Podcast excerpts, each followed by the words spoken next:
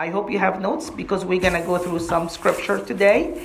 And uh, this is week number eight in uh, our study in the book of Hebrews. And today we're actually going to finish, finish chapter one. So if you can tell, we're going to be in Hebrews for a while. Um, almost two months now, and we're wrapping up the first chapter, but it's just so good. Uh, you know, let's just dig into it and figure out what God's word tells us. So we're going to read today from um, verse 5 to the end of the chapter. Uh, that's verse 5 to verse 15. I'm going to read from the New King James. Here is what the author of Hebrews said. For to which of the angels he ever said, You are my son, today I have begotten you. So let me just make some comments as we go again to refresh our memories so this way we can dig into the text right away. The author of Hebrews wrote this book to the Hebrews who were Jews and then they became Christian and then they wanted to go back to Judaism. So the author of Hebrews wrote this book to tell them not to do it. Pretty much most of the ten, the first 10 chapters, he's arguing that Christianity, Christ, the New Testament is far more superior than the Old Testament. Therefore, don't go back from what is superior to what is inferior. In the first three verses, the author of Hebrews argued that Jesus is superior to the prophets. We talked about this. Jesus is, uh, a, has a superior message and he's a superior messenger. Then verse 4 serve like as a transition. And then from verse 5 all the way till chapter 2, verse 18, now the author of Hebrews is arguing that Jesus is superior to the angels. That portion that was reading right that we're reading right now from verse 5 all the way to verse 14, the author of Hebrews is arguing that Jesus is superior than the angels as supported by the Old Testament. So he's quoting seven different verses from the Old Testament to support his argument that even from the Old Testament we see Jesus, the Son of God, is superior to the angels.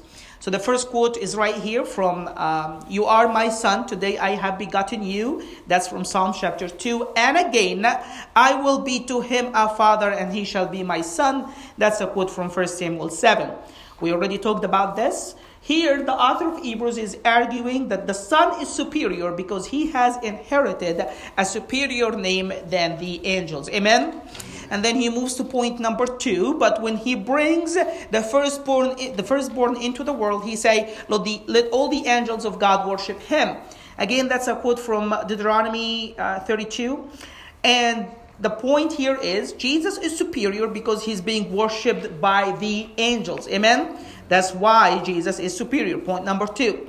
And that's his third quote. Then verse 7 But of the angel, he says, who makes his angels spirits and his ministers flames of fire. We're going to talk about this a little bit today because uh, it's linked to verse 14.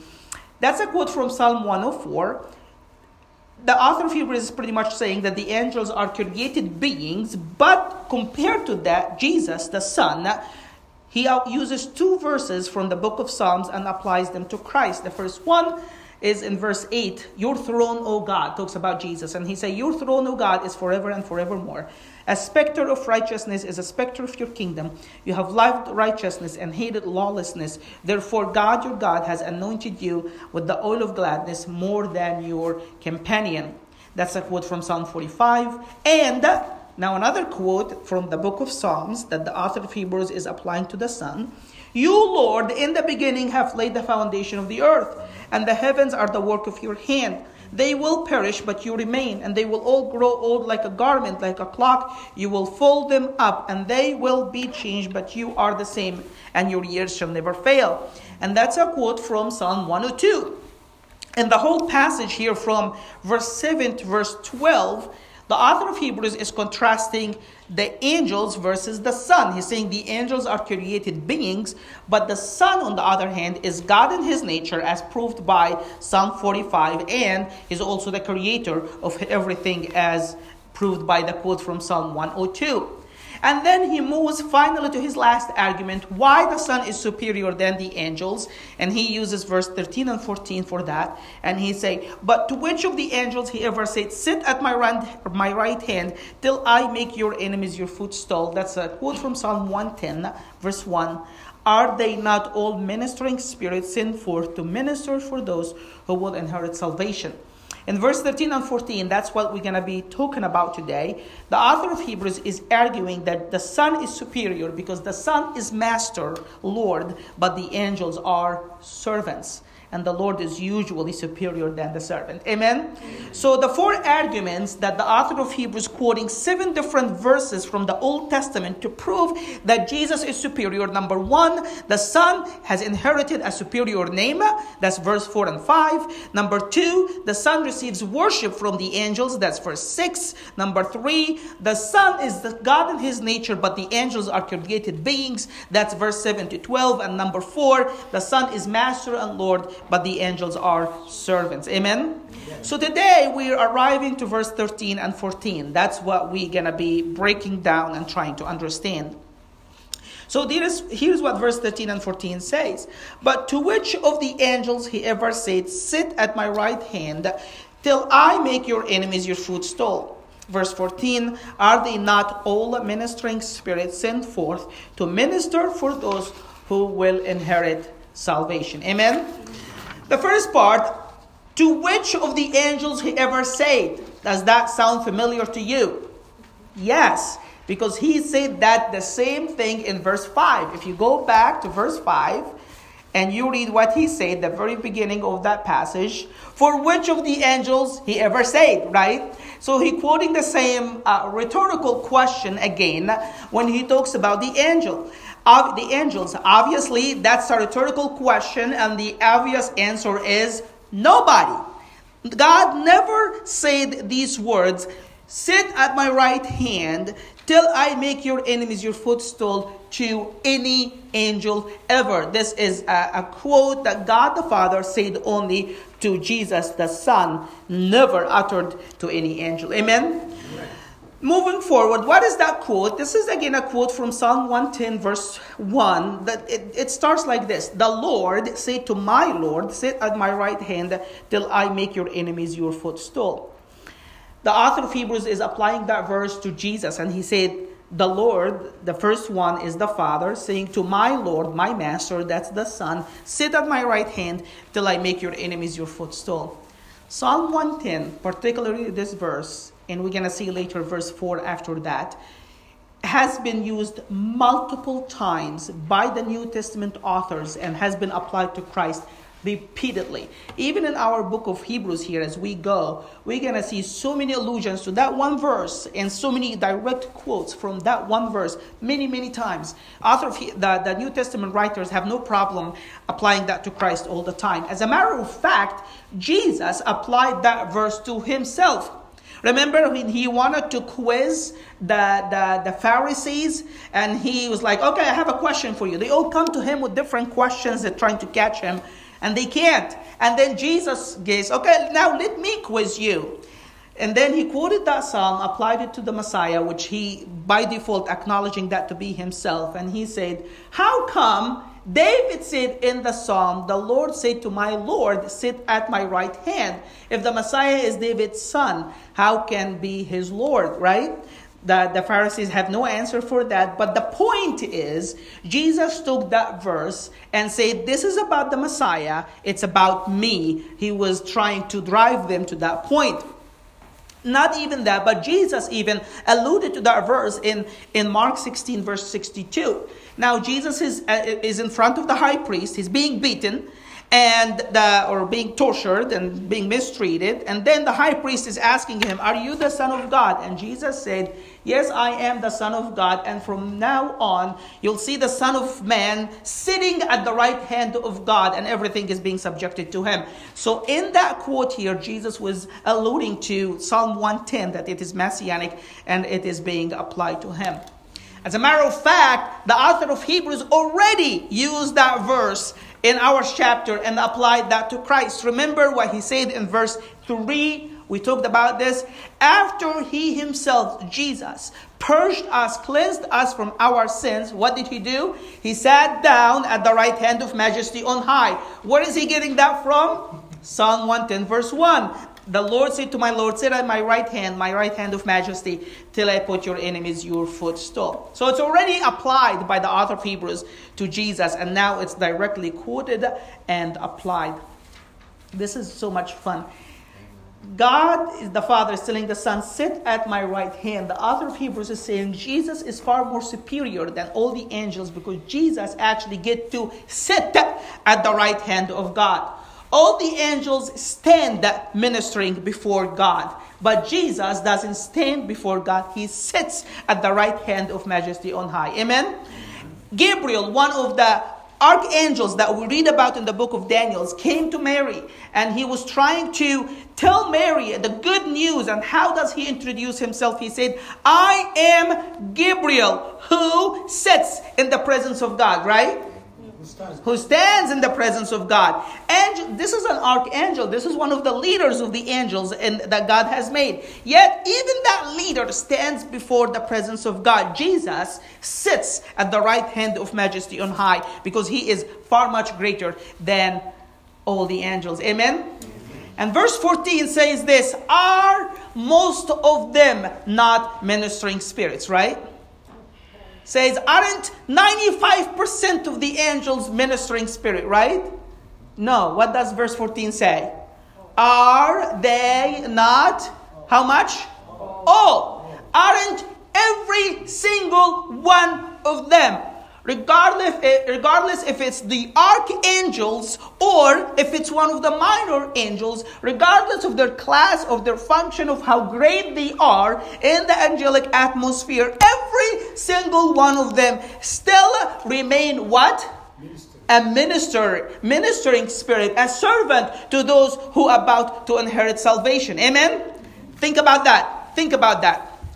Jesus is Lord over those who will inherit salvation, right? With me? Okay, one, one person agrees. That's good. Jesus is Lord over those who will inherit salvation, but angels are servant and ministers to those who inherit salvation.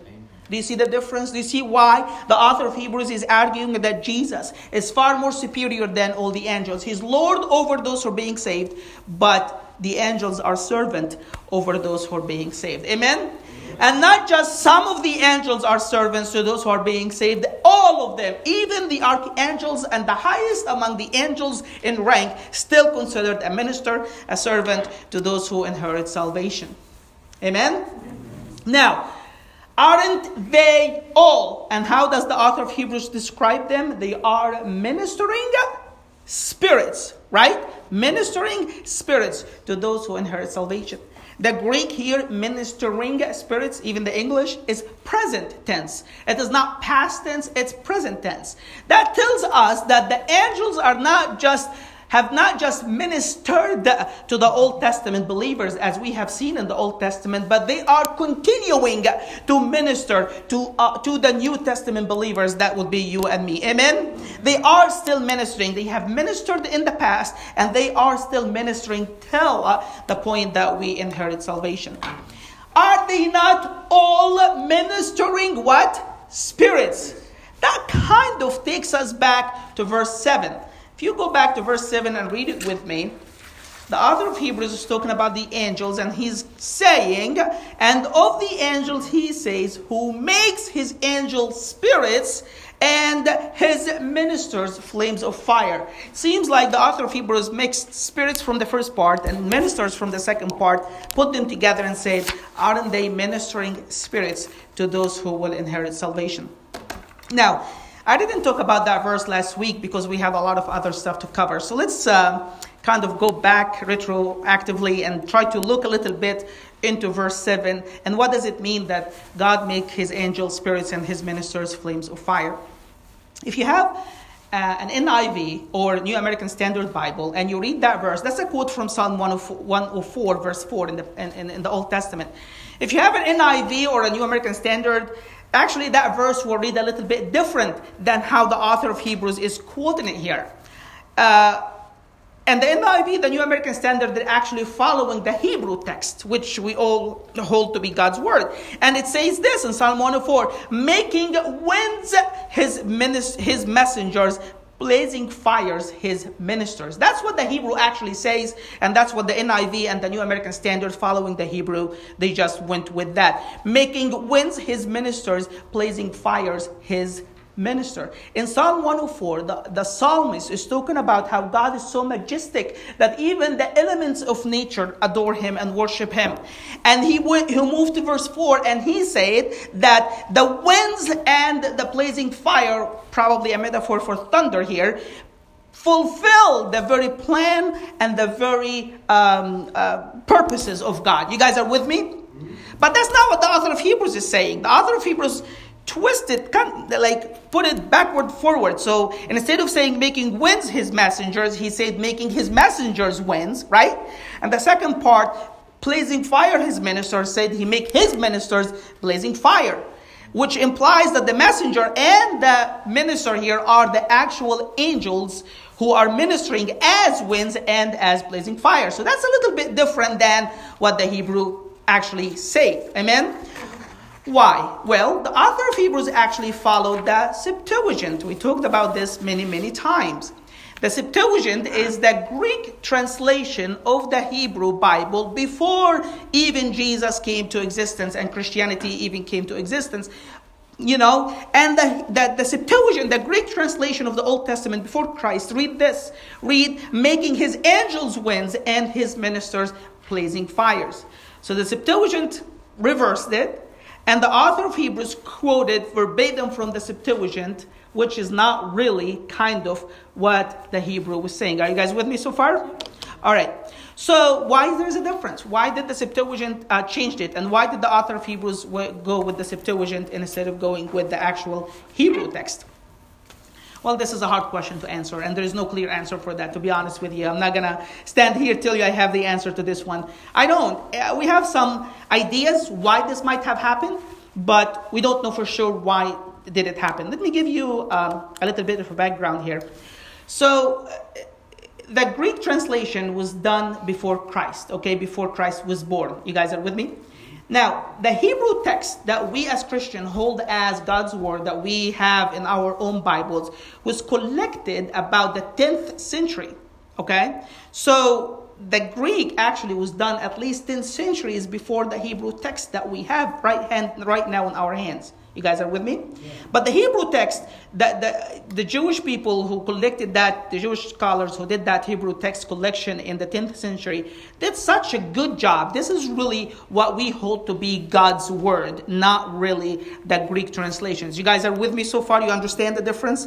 So the, the Hebrew text that we have now was collected in the 10th century. It's called the Masoretic text, or which is MT. So in a way, it's much, much newer than the Septuagint, but it's kind of more accurate than the Septuagint for the most part. So far, good? Yep. All right. So why there is a difference between uh, why did the Septuagint change that? Why then the Hebrew text? There's two possible explanation. None of them is just guesses, I guess, more, more than accurate trans, uh, explanation. The first one is we actually didn't ha- we don't have in our hand the original Hebrew text that the Septuagint translators use to translate their, their, their text, right? So we don't know if that if if they actually meant to change it or if they didn't mean to change it. Maybe that the Hebrew text that the Septuagint translators had actually had it the same way they translated. We don't know that, okay? So that's one explanation. The second explanation is this Psalm 104, again, the whole psalm talks about God's majesty over the elements of nature, what He has created. That's the whole point. So, in the context, what the Hebrew text actually says, making um, uh, the winds his minister and the blazing fire his servants, fits more in the context of Psalm 104. It makes sense more if you read the whole psalm that he's not really talking about the angels or the, the, the the, the, angels as God's minister, but rather as the elements of nature as God's um, as God's servants. However, there's a possible chance that the author, the translators of the Septuagint, actually reversed it on purpose because when they tried to translate it, they say that God is majestic and superior, not just over the created natural elements, but also over the supernatural beings that he also have created, that is the angels. Amen? Grammatically, both are plausible. There's nothing wrong from the grammar perspective. The context definitely favor what the Hebrew texts say. Is it intentional or it is not intentional? It's a matter of guessing, really. There is no solid uh, explanation to this. But we know that the author of Hebrews counted the, the Septuagint translation as God's word inspired by God. And that understanding he used for his argument to prove that Jesus is superior than the angels because the angels are servants, but Jesus is God in his nature. Amen. Did I lose you already? Good thing we have notes because you can go back and uh, I'm sorry, it's, it's hard, but I didn't want to just pass over it.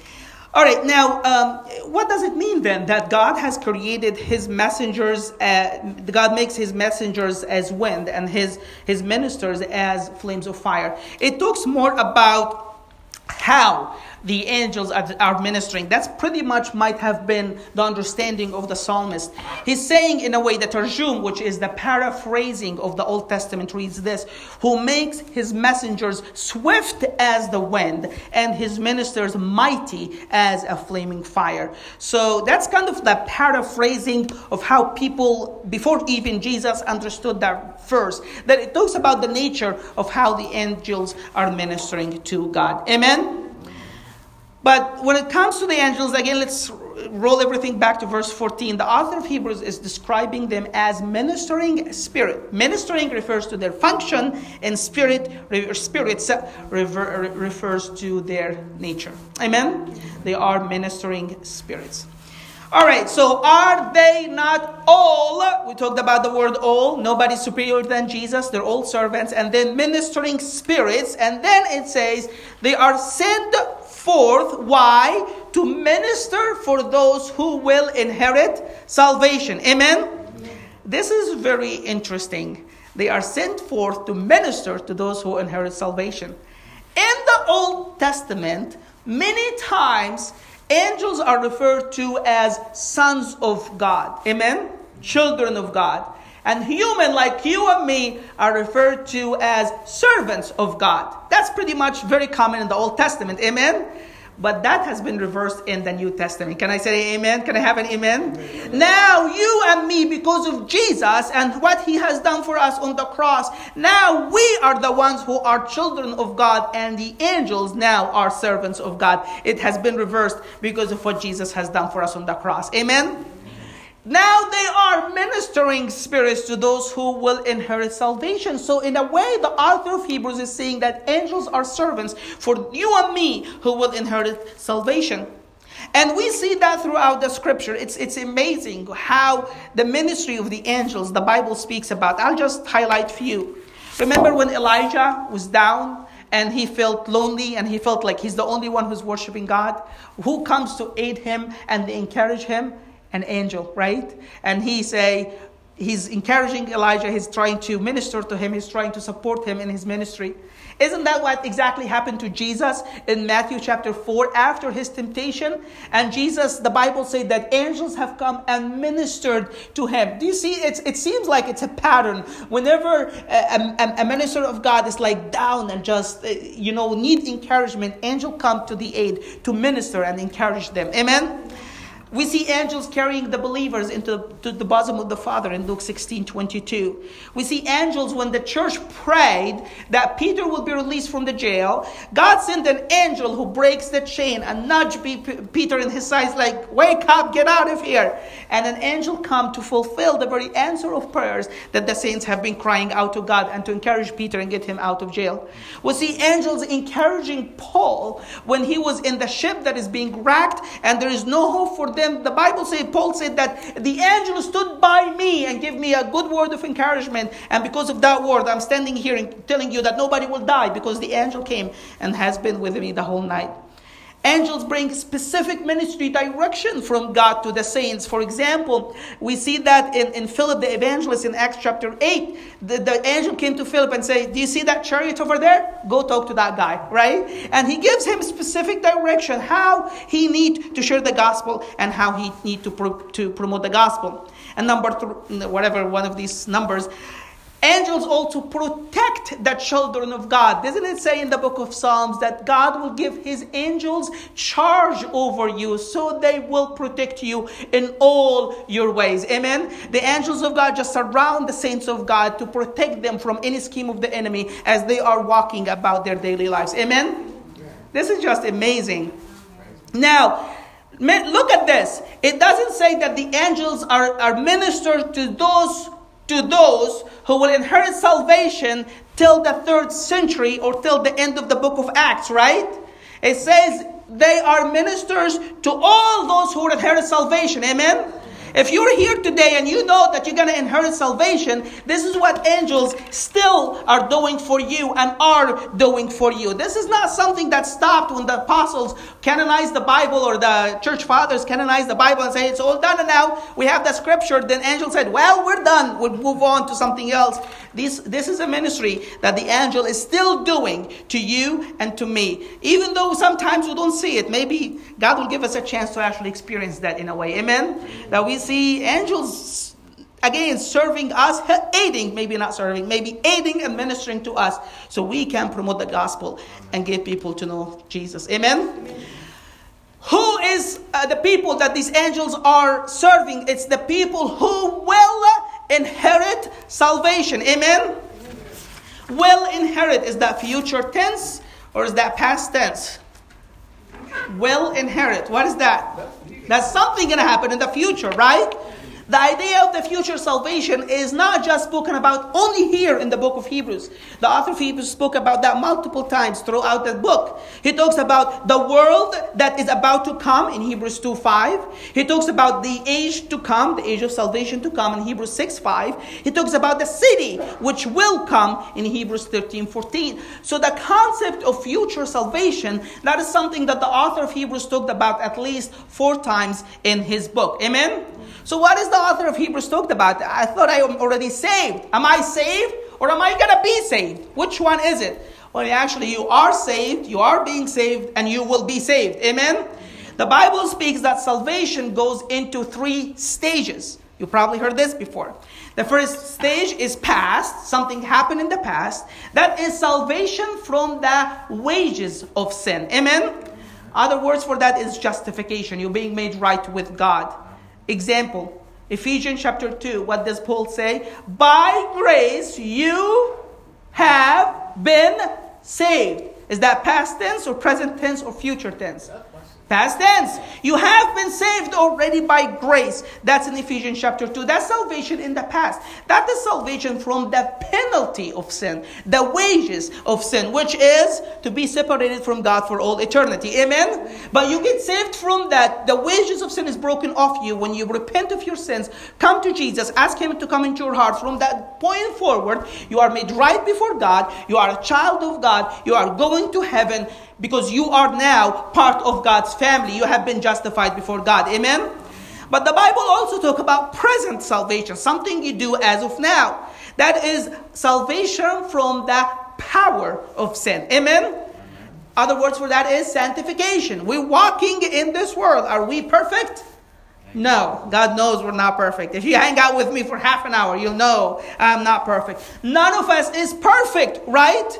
But that's why sin, we wrestle with sin. Sin wrestles with us. Sometimes we faithful and we can do the right things. Many times we fall and sin can deceive us and we end up doing the wrong thing. Amen? That's why, even though we are children of God, we're going to heaven. Our salvation is not at question at this point, but we are being sanctified every single day as we walk with God till the day that we don't need to be sanctified anymore. Amen? So that is called sanctification. We see an example for that in Philippians 2:12. What does Paul say? Continue to work out your salvation with fear and trembling. That is something you're still doing right now. Amen. You strive against sin. We're gonna see that in Hebrews 12. The author of Hebrews says, strive against sin even to the bloodshed. Like if you have to die and shed your blood so you won't sin, you have to strive and you have to do it this way. Amen.